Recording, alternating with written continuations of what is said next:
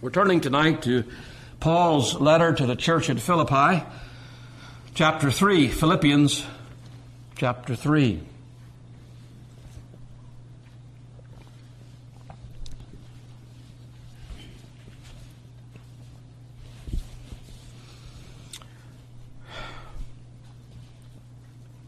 We'll begin verse 1, Philippians chapter 3, verse 1. Let's hear the Lord's word. Finally, my brethren, rejoice in the Lord.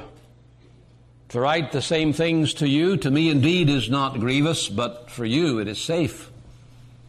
Beware of dogs, beware of evil workers, beware of the concision, for we are the circumcision, which worship God in the Spirit, and rejoice in Christ Jesus and have no confidence in the flesh.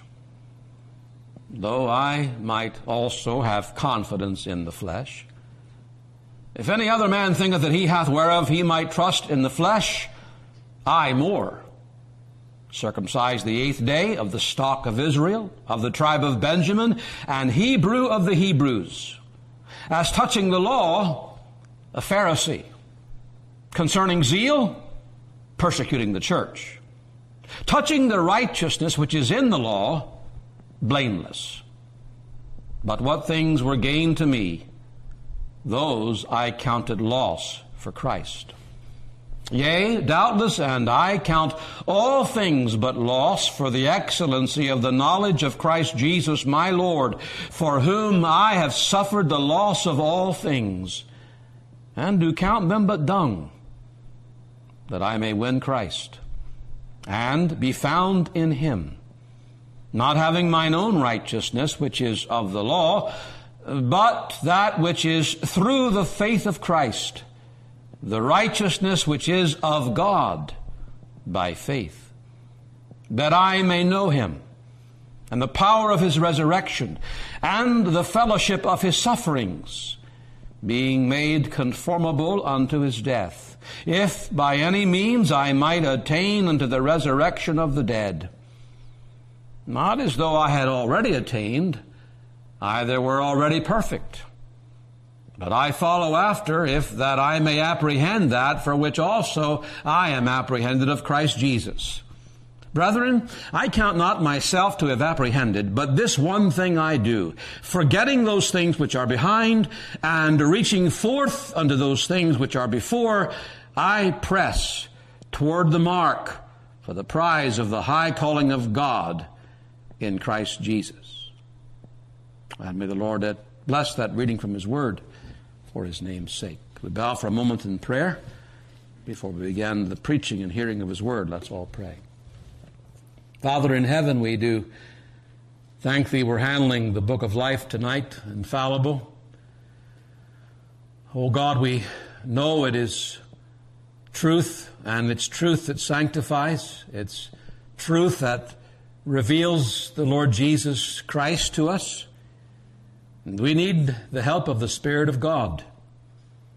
If we're going to understand, if we're going to believe it and receive it and obey it. So for that Spirit's grace we pray. Bear this preacher along tonight in the message and make it to be a a lasting blessing, this message from thy word to the folk here, the folk in the webcast, and for all who will listen to this sermon for many months to come. Glorify thyself, we pray. In Jesus' name, amen. Amen. It's something beyond remarkable to be able to tell other Christians to imitate your life. Anyone can say the words, imitate me, but how many are there that can, with authority and with Holy Ghost inspired honesty, tell other believers, imitate me, and you'll be all right? Just do what I do, and you'll be just fine. live like I live, talk like I talk, think like I think, act like I act. And yet, that's exactly what Paul does in verse 17 of this chapter. He tells these Philippian believers, Brethren, be followers together of me. A more literal rendering of that would be, Brothers, join others in following my example. There are those who are following my example, and you need to join them. He is telling these Christians, in essence, if you want to know how to live the Christian life, just look at me. Study the pattern I have left you. Take my lead, and you'll do well. It would seem an arrogant thing to say, but one thing Paul was not was arrogant. The same man who, in five other places in his epistles, exhorted Christians to imitate him, also declared that he was the chief of sinners, that he was less than least of all the saints. It was Paul in this very chapter who declared that all of his accomplishments as a Jew, as a Pharisee, as a keeper of the law, he viewed them as dung. It was the same apostle who wrote to the Corinthian church, By the grace of God, I am what I am. However, conceited, man may think his exhortations to mimic him may be. It can never be said that Paul was full of himself. I have no doubt whatsoever when he said, imitate me, he would have been saying, imitate my humility, imitate my humbleness of mind. We also must be careful to note that what he went on to say in the same verse, and mark them, verse 17. That means contemplate, carefully consider them. There's our thinking again Mark them which walk so as ye have us for an ensample. In other words, Paul is saying, not only do I want you to follow my example, but be sure that you take note of others who have, who are behaving according to the pattern we left you. Make sure you pattern your life after them as well. Therefore, not only was Paul's life to be held up as a pattern for Christians how to live, but there were other Christians, not so famous as Paul, who also had a life that could be marked out as an example to be followed. Why? Now, there's the question. We could say from Paul's words it's because that these believers themselves had followed Paul's pattern. And therefore, to follow them, those who were following Paul, would in essence be to follow Paul. While that answer would be true in and, and, of itself, it does not give us the whole truth. The whole truth is found in a statement that Paul makes to the Corinthian church in chapter 11 of that epistle. Be ye followers of me, even as I also am of Christ. Now that explains everything. Paul imitated Christ. Not perfectly, but as much as the grace of God was in him and the Holy Ghost filled him, this apostle walked in the footsteps of Jesus. And therefore, he could tell others quite honestly and quite humbly, Follow me. And following him, he's saying, in essence, you're following Christ. That's a big statement. That is a massive statement. You follow me, you're following Christ because I'm following Christ. You won't go wrong. You'll not be led astray. You, you, you, couldn't think for one moment that if he thought for, for, for a second that his behavior might lead them astray, he would he'd never say, Follow me. But he said it on more than one occasion. Imitate me.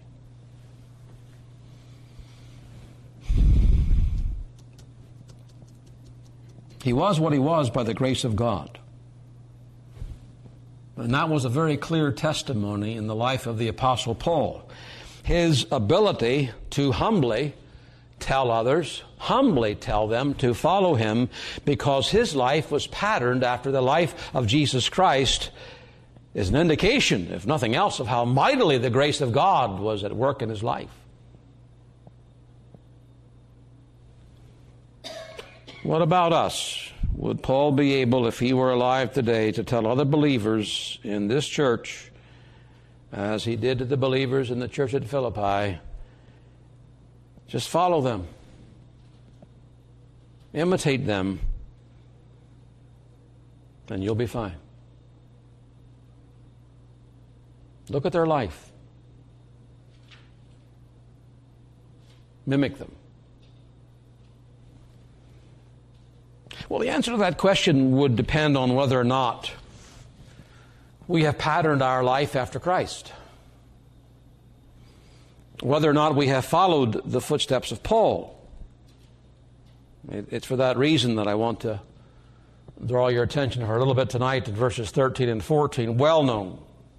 So many Christians have memorized this. Verse 13, Brethren, I count not myself to have apprehended. But this one thing I do, forgetting those things which are behind and reaching forth unto those things which are before, I press toward the mark for the prize of the high calling of God in Christ Jesus. From those two verses, I want to speak tonight on Paul's life, Paul's life as a pattern for Christ like living. If Paul tells us, imitate me, then we want to find out how he lived. Right? Mimic me. If believers in Paul's day could learn how to live like Christ by watching Paul, then it would follow that believers in our day, we could do the same. When someone says, Follow me, do as I do, well, I've got to find out how you do. I got to find out how you live. I got to find out how you think. So let's look first. And the first point might surprise you. I want us to look at the shortcomings in Paul's life. It might seem strange that we should begin here with a study of this apostle as an example of a Christ like life. Remember, our attention is really upon Christ. Even though I'm talking about Paul, I'm talking about Christ. Because he's saying, I'm following Christ. I'm imitating him, so you're safe to follow me. But here's where Paul himself begins. Before he ever gets to saying, imitate me, he begins with his own shortcomings. And he does so using an image that would have been well known to the Gentiles of his day the image of a runner in a race.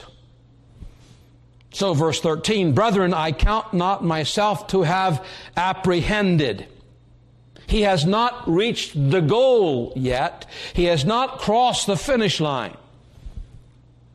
Now, in its context, that statement tacitly struck at the Judaizers who in that day are attempting to woo these Gentile believers away from the gospel, and they were claiming, it, it, smells of the church at Corinth as well, what was going on there, but they were claiming they had already reached perfection. He, he's really taking a shot at them. They had already reached perfection. How? Not by following Christ, but by following the law the law of Moses. Don't listen to Paul. Don't listen to Paul. Their confidence, therefore, was in the flesh. That's why that bit about, I count all things but dung. Their confidence was in the flesh. In their circumcision and in their adherence to the law of Moses, they had, in their estimation, already apprehended the goal of perfection. We've arrived. Follow us. But Paul makes it clear that even though he had counted all things lost for the excellency of the knowledge of Jesus Christ, he still had not reached perfection. I count not myself to have apprehended. I don't think I've arrived. That's not my mindset at all. In other words, as much as he was striving to be like Christ, he knew he still fell far short of perfection. He still had many shortcomings. He still had many flaws. He still had sin in his life. So if, if ever there was a man uh, who, who followed after Christ, hard after Christ, it was Paul. And yet for all of that hard following, striving, laboring to be like Christ, he was plagued with shortcomings. All you've got to do is read Romans chapter 7, and he tells you about them. What does that fact say to you and me? Well, it says a couple of things. If this man had not reached perfection, this one who had so abandoned himself to the pursuit of Jesus Christ, what does that say about you and me?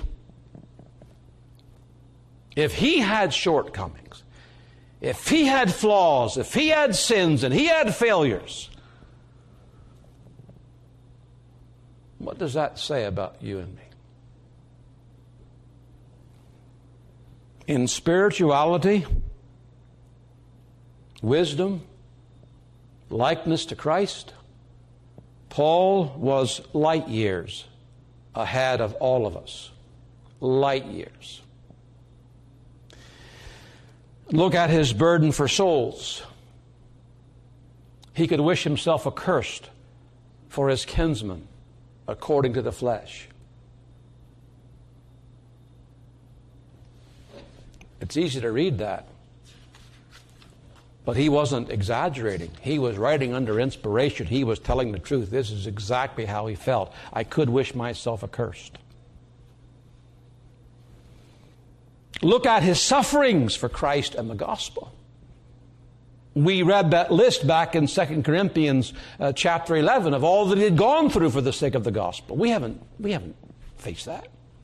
Not that we haven't suffered, but neither you nor I have suffered like Paul suffered for the Christ, for the gospel. Consider his humility.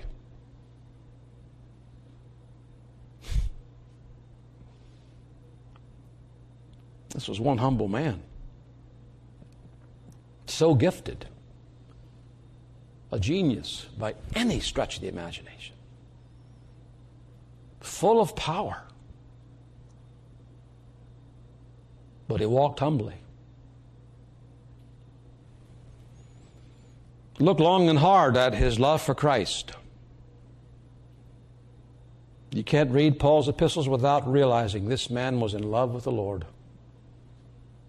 Every page just breathes his affection for his Savior. Couldn't say enough about him. Couldn't speak highly enough for Christ. It was natural to him, it was his element.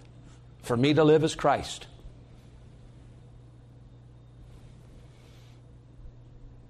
Consider his unflinching obedience to the Word of God. Yes, I'll become all things to all men for the sake of their salvation, but I will not budge when it comes to the gospel. I'm not going to compromise. I am set for the defense of the gospel. I'm fixed. And yet he says, I count not myself to have apprehended. I don't think I've reached it. The fact of the matter is that those Christians most eminent in holiness of life, Those Christians who have been most eminent in holiness of life don't see themselves that way.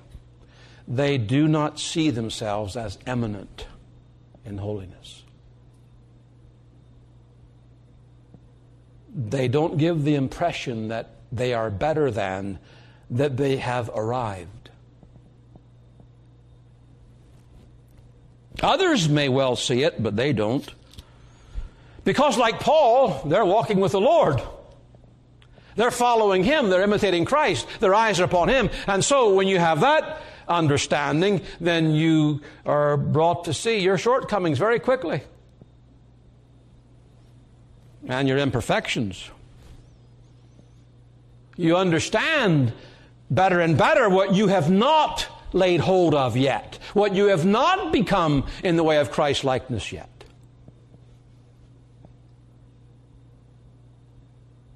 You see, when arrogance rears its ugly head in the life of a Christian, it just tells me they're not walking with the they are not walking with the Lord. You, you, can't, you can't follow him. You can't walk with him. And not understand I am what I am by the grace of God.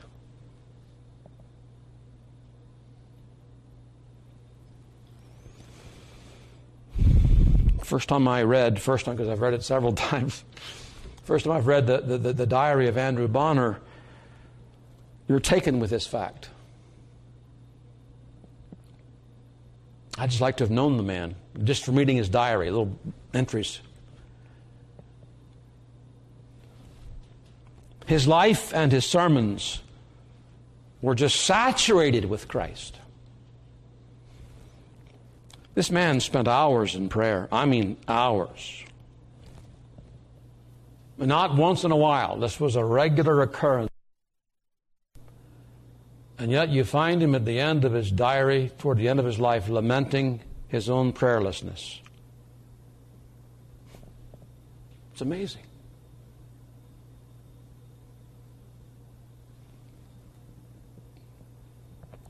You see,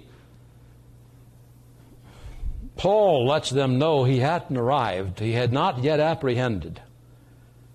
Because he knew we need to see our uh, we need to have a right view of ourselves to see our own shortcomings to understand what our spiritual state is actually like. We, we need a fresh sight of the fact that we've not obtained that we've got a long long way to go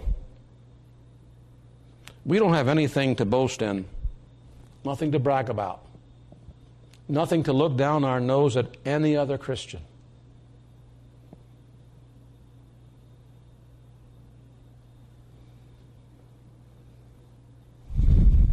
You see, we need to get as low as the grace of God will take us so that our attitude will not be, Lord, I thank thee that I'm not as other men are but it will be one of God, be merciful to me, a sinner. Because if that doesn't happen, we will be complacent and we will become self satisfied with where we are. It's only when you don't just uh, uh, acknowledge it in your, in your head, because anyone can do that, but it's when you are brought into the reality of it. Those who are brought there see and feel their need. They're the ones that are moved to do something about it.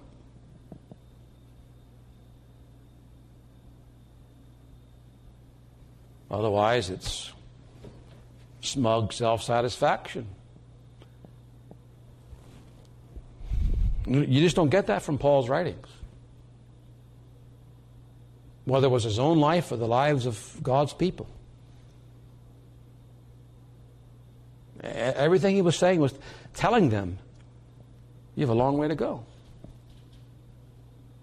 Don't be proud, condescending. See where you are and understand there's so much you have to learn about Christ and so much you have by way of imitating him.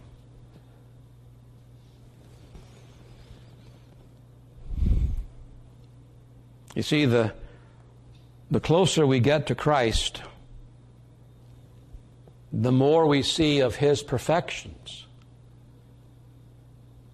the more we see our imperfections. That's, that's going to happen.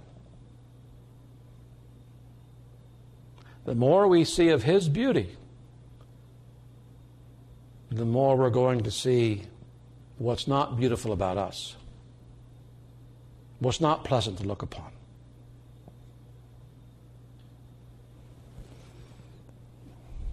So, you know, I'm talking about getting closer to Christ so you see more of His perfections, His glories, who He is, and what He has done, all those things.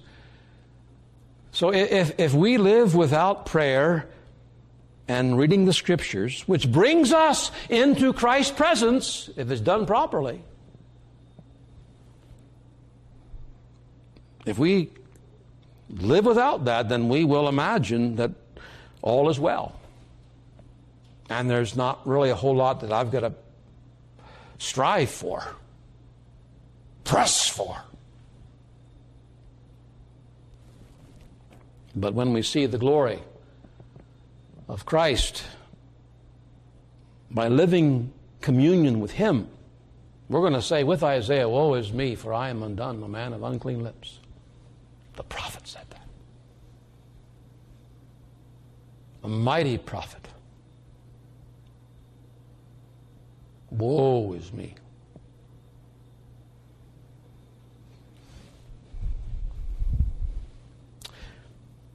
But there's something else, even with his shortcomings. And here's the wonderfully encouraging part. All of it is encouraging when reviewed rightly, but this comes like a balm of Gilead when you have been made to hear you're not what you think you are. You're not as far along in Christ's likeness as you think you are. It's good that I can now come and tell you, even with Paul's shortcomings, he still lived close to Christ.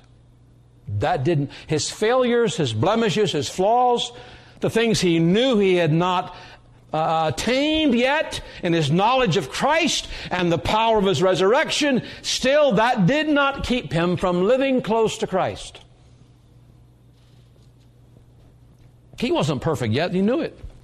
Like all of us, he had sin but still he was able to walk in close communion with the Lord. You see, I think sometimes the devil gets God's people to believe, convinces them that because they have so many shortcomings, so many blemishes, so many failures, so much sin, that they can never live near the Lord. There's just too much wrong. Oh, Paul, he can live near the Lord, but not me. It's a lie. It's a flat out lie. Why would you be satisfied with something less like that? Why would you be? What's the witness of Scripture? What, what, what, what does Scripture teach us about men and their Christians, believers and their sins, and their communion with God? Now I look at Abraham, the father of the faithful, and he had some real problems. He had some real problems with faith. F- funny thing is, the father of the faithful. What do you think Hagar was all about? Ishmael. His lying to the king about his wife. What's that all about? The, the, Word of God does not waste any time to pointing out that the godliest of saints are marred, but they still walk with God. What about Isaac? What about Jacob?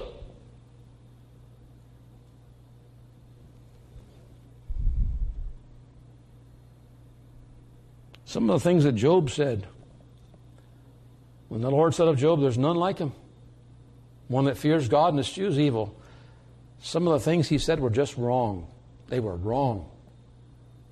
They were not becoming to someone who was a child of God. But that man was close to the Lord.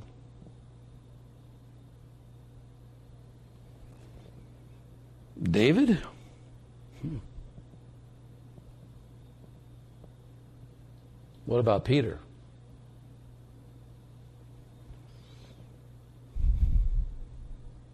For that matter, what about Martin Luther? He had some real problems, you know.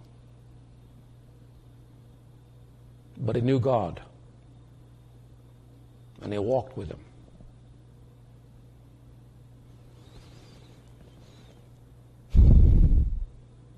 They walked with God, and you can too. Oh, I'm not saying ignore the faults. Obviously, that's what I spent my last 10 minutes on. Acknowledge them. Don't try to pretend that you're something that you're not. Don't wear the mask. Don't try to cover up and to fool people. Paul didn't. Don't try to deny the flaws and the failures and the sins or to make little of them. But don't let the existence of sin and spiritual weakness in your life leave you dreaming that this is all you'll ever know of Christ. That you can't walk with Him. You can't get nearer to Him.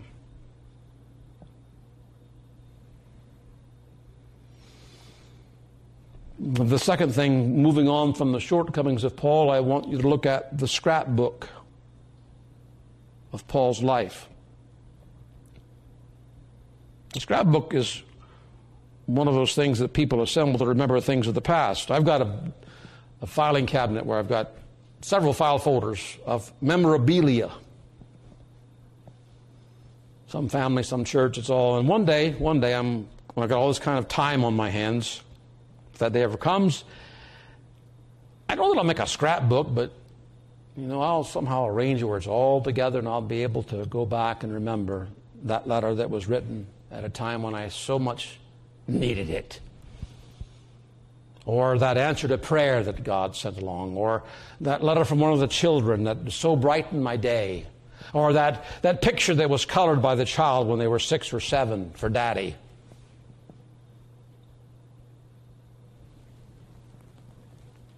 What you find in scrapbooks tell you a lot about the individual who compiled it. What they value. What's important to them.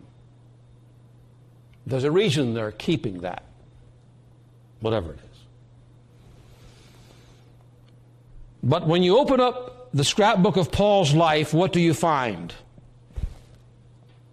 What's he stored up? Nothing. Nothing. That's why it writes in verse 13 forgetting those things which are behind. Forgetting them. Not only did Paul have a correct estimate on his present state, I've not obtained perfection, he also had a right view of his past. Again, here's the image of the Greek runner who, who dare not look behind him.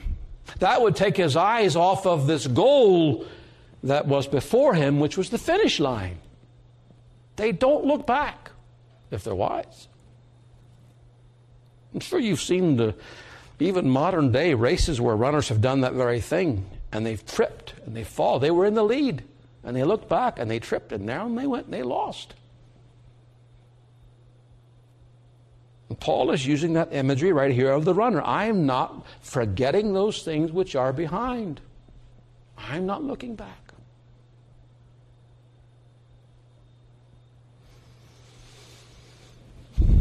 If we're going to imitate Paul, then we're going to have to learn how to run this Christian race.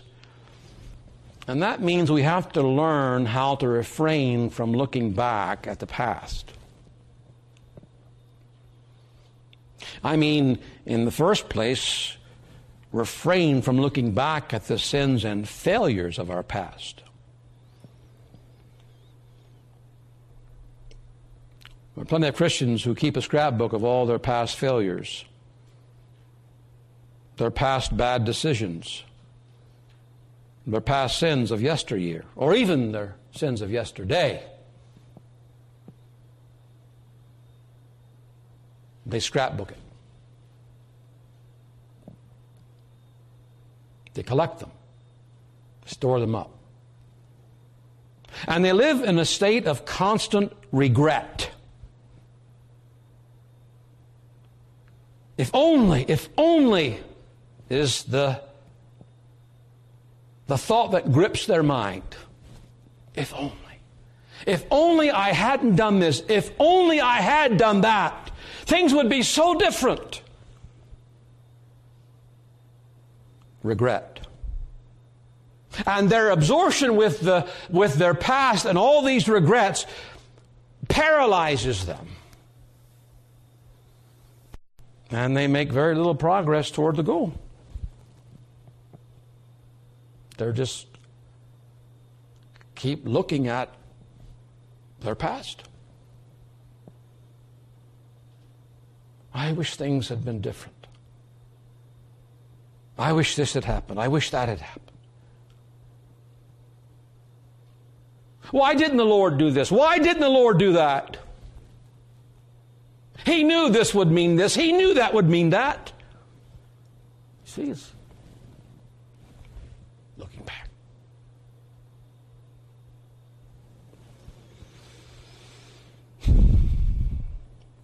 You see, when you look back, that's why Paul is saying this, forgetting those things which are behind.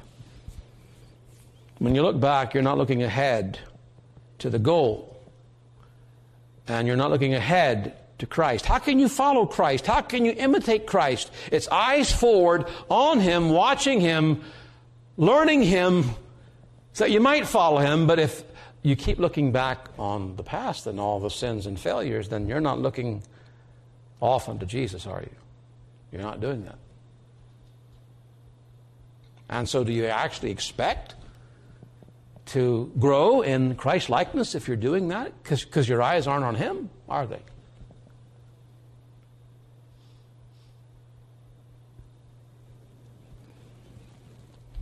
The fact of the matter is, brothers and sisters, what's past is past. You can't undo history. You can and you should learn from it, but you can't reverse it. Yesterday is history. What's done is done. We can wish all day long that we had done things differently, that we had said things differently, that we had more power over sin, that we had been more faithful, that we had not failed the Lord as often as we did. But all of our wishing is not going to change one thing about that past. It's not going to change it.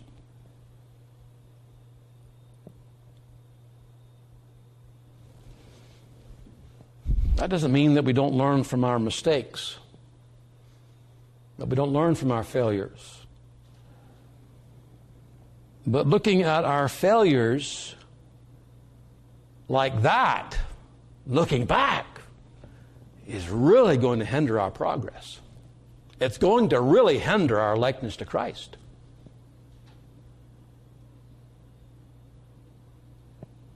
The Lord did not save us to live in regret.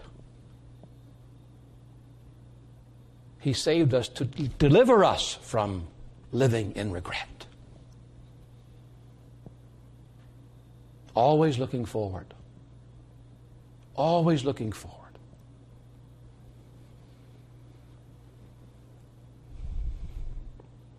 Not only do we not look back at the sins and the failures of the past, but we don't look back at the progress we've made.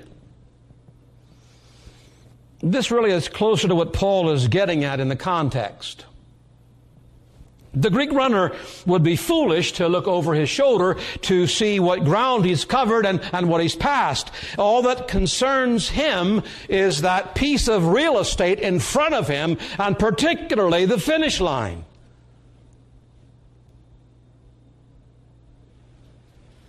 You see, if, if we look back at what we have accomplished in the Christian life, at what sins we have conquered, at what ground that we've gained, the very, the, the, the, very real temptation that we set before ourselves is that we will become very complacent with where we are. We will be satisfied.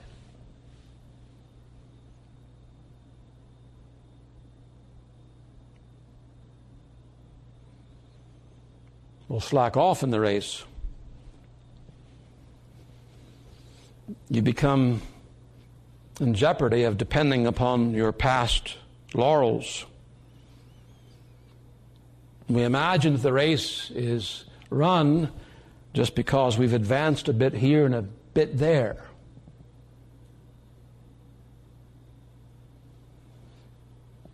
We've become perhaps more generous in our giving more generous in our patience. We've gotten better in prayer. And I use that term advisedly. There is a bettering of our prayer lives, a deepening of them that we seek to obtain. Better in our knowledge, understanding of the gospel of the scriptures, that's good. We should grow in prayer and we should grow in the Word of God. It's a blessed thing to advance in all those things, but don't stop and pat yourself on the back.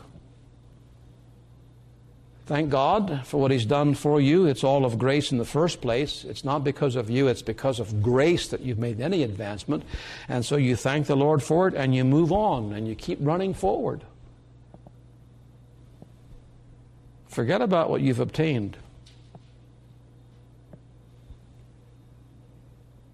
We can't live on the past. That is always the danger. We must continually forget about it. So if you're looking at your spiritual scrapbook, throw it in the trash can. Forgetting those things which are behind.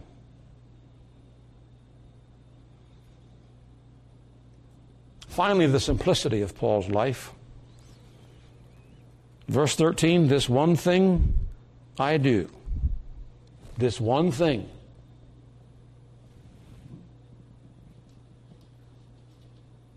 Forgetting those things which are behind, reaching forth into those things which are before. I press, I strive, I strain, I reach for this mark.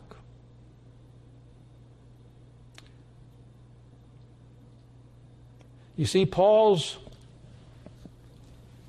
Paul's view of life was very simplistic. There's one thing, one thing I'm striving for. This one thing I do. He had boiled the whole business of the Christian life down to one simple thing It wasn't complicated. One of the great ways that Satan has of robbing God's people of the enjoyment and the experience of Christ is to get their lives focus where they are complicated with many things.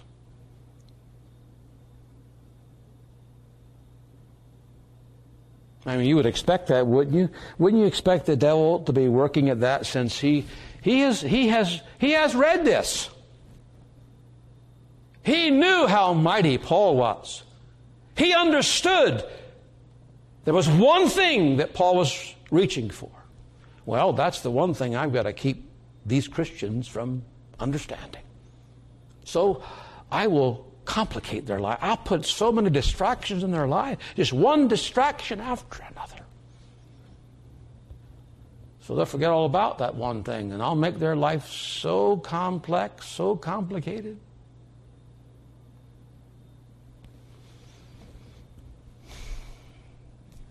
There's no shortage of things that can steal the Christian away from this one thing that's needful. It can be the job, the family, education, even church work. But you know, it, it, makes it makes life a whole lot simpler when you boil it down to one thing. What was the one thing that Paul was continually striving for?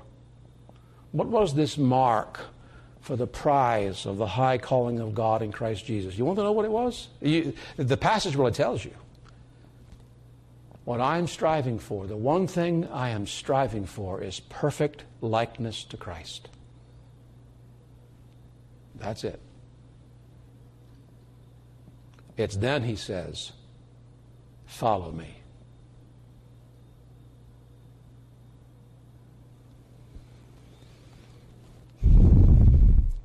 That's what verses 10 and 11 are all about if by any means I might attain unto the resurrection of the dead, not as though I had already attained, either were I already perfect, but I follow after, if that I may apprehend that for which also I am apprehended of Christ.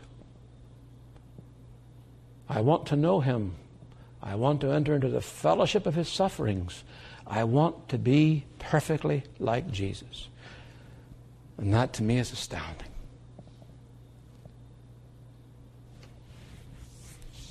He wasn't content with just being saved. He wasn't content with simply being an apostle of Jesus Christ. This is the one thing I'm living for. He said, I just want to be exactly like him. That speaks volume about that man's heart. Volumes.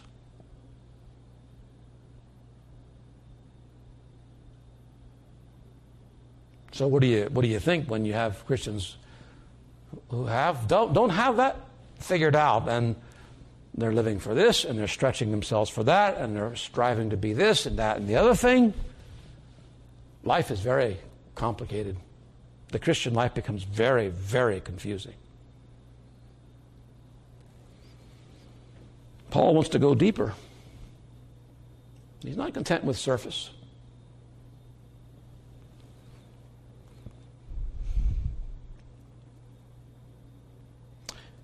Paul's knowledge of Christ, as that knowledge of his, of his death deepens, it means his own experience of that death will deepen.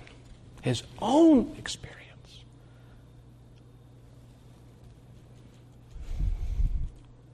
By that I mean that when Paul participates more and more, that's the idea of the fellowship of his suffering, participate in the sufferings of Christ. Conformable unto his death, when he participates more and more in Christ's death, what happens to him? Well, there's going to be two things. One, there's going to be an inward dying to sin as he enters into being like Jesus Remember, that's the, that's the argument in Romans 6. Dead to sin. There's a legal death that takes place, but oh, that is the ground of the inward mortification of sin in our lives, and Paul knows that. I, I, I follow Christ. I, I stretch for Him to live close to Him, to walk in His footsteps. There's going to be a dying to sin in my life. If I don't do that, then that death to sin is not going to make a whole lot of progress. I'm not going to look a whole lot like Jesus as I could.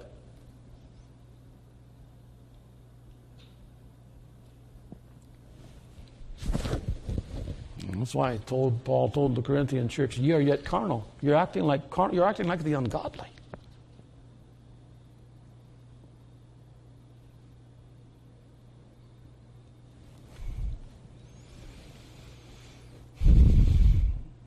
Not only did he want to enter into the striving for, enter into the fellowship of his death, but also the power of his resurrection from the dead. You see, when you grow in the knowledge of Jesus Christ, is this is He's the life study. And there's an experience of power, spiritual power, that comes to the child of God. Life.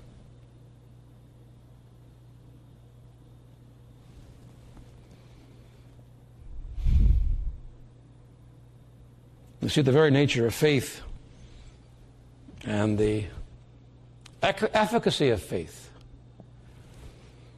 is to bring Christ's people to know Him in His death and resurrection. The object of faith is always Christ. It's always Jesus Christ. It's always His death and His resurrection. It's always His person and His work. That is always the supreme object of our faith. And by faith, as we apprehend Christ, we are apprehended of Him. And you want to know what happens? Likeness to Jesus.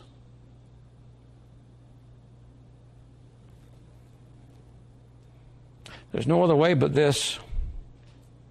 There's not a seminar you can go to. There's no book you can read. Our one simple, single pursuit that must trump everything, every day, every month, every year, must be to know Christ. His death, His resurrection, that we might be conformed to that image. Brothers and sisters, isn't, isn't this what it's all about? Right?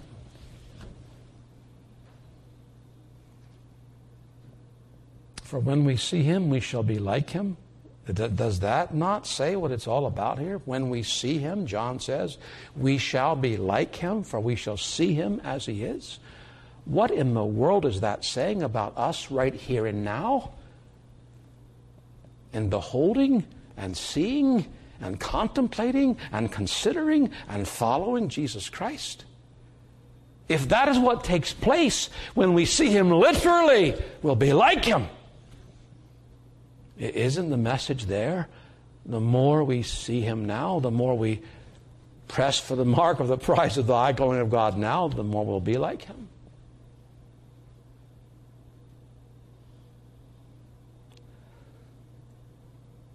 Well, enough said.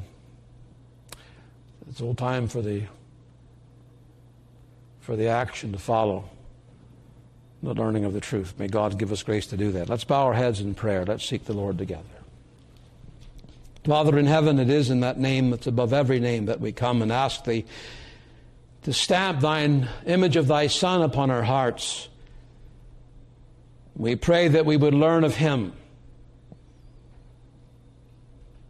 We don't want, Lord, Philippians chapter 3 to be some nice chapter that we memorize that we preach about and say to ourselves, My, what a godly Christian Paul was. Oh, it would be nice to be like that. And then walk away and carry on as usual. Lord, we need the Spirit of God to work in us what was wrought in Paul. We pray, Lord, for those eyes that desire to see the Lord and the heart that wants to love Him with all its might, to be like Him. For that is the best thing we can do to glorify Thee. In Jesus' name we pray. Amen and amen.